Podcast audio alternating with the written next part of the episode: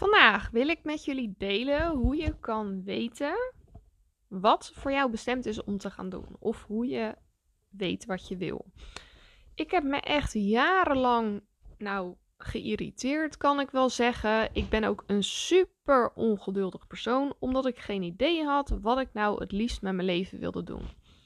Ik heb de PABO gedaan. Ik vond dat fantastisch om te doen. Ik vond het een heerlijke opleiding. Het waren hartstikke leuke mensen die daar rondliepen. Hele leuke leerkrachten, boeiende lessen. Dat beviel me geweldig. En toen begon ik eenmaal in het basisonderwijs en dat beviel op zich goed, want ik vond het met die kinderen hartstikke leuk.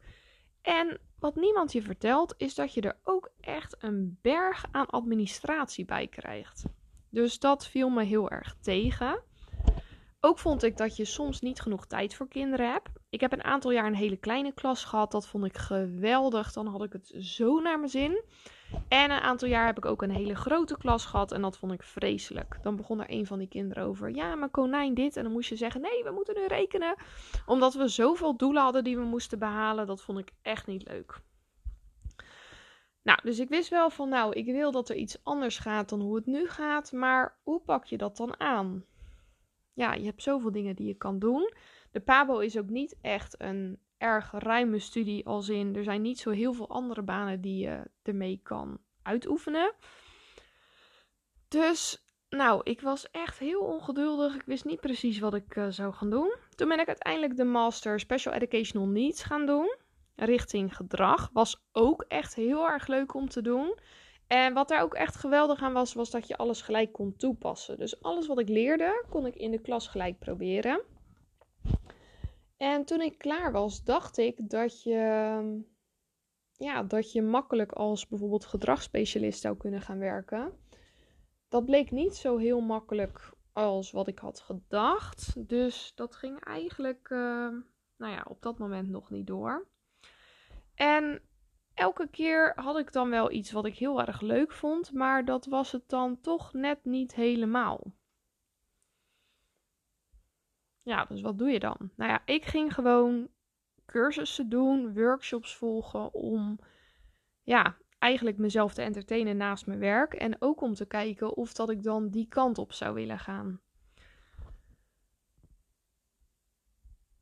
Ja, het is echt soms heel lastig, want ja, dan denk je, nou, waar ben ik dan precies mee bezig? Maar wat ik nu kan vertellen, nu ik terugkijk, nu weet ik inmiddels wel wat ik wil. Ik wil heel graag mensen coachen.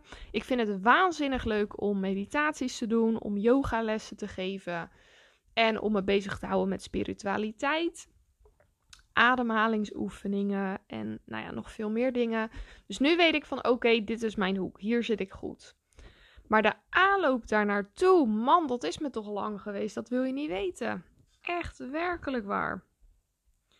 Dus nou ja, ik ging elke keer dan ging ik weer een uh, cursus doen. Uh, ondertussen merkte ik dat veel van mijn vrienden die gingen samenwonen, trouwen, die kregen kinderen. En daarvan wist ik van nou, dat is voor mij ook nu niet de tijd. En achteraf kan ik wel zeggen dat voor, um, voor mij om op het pad te komen waar ik nu ben, was het op dat moment ook nog niet de tijd.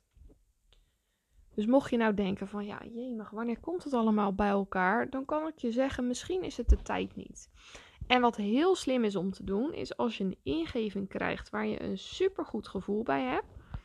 Het maakt niet uit wat dan het onderwerp is, maar je voelt gewoon van binnen van ja, dat is het. Om dat gewoon te volgen.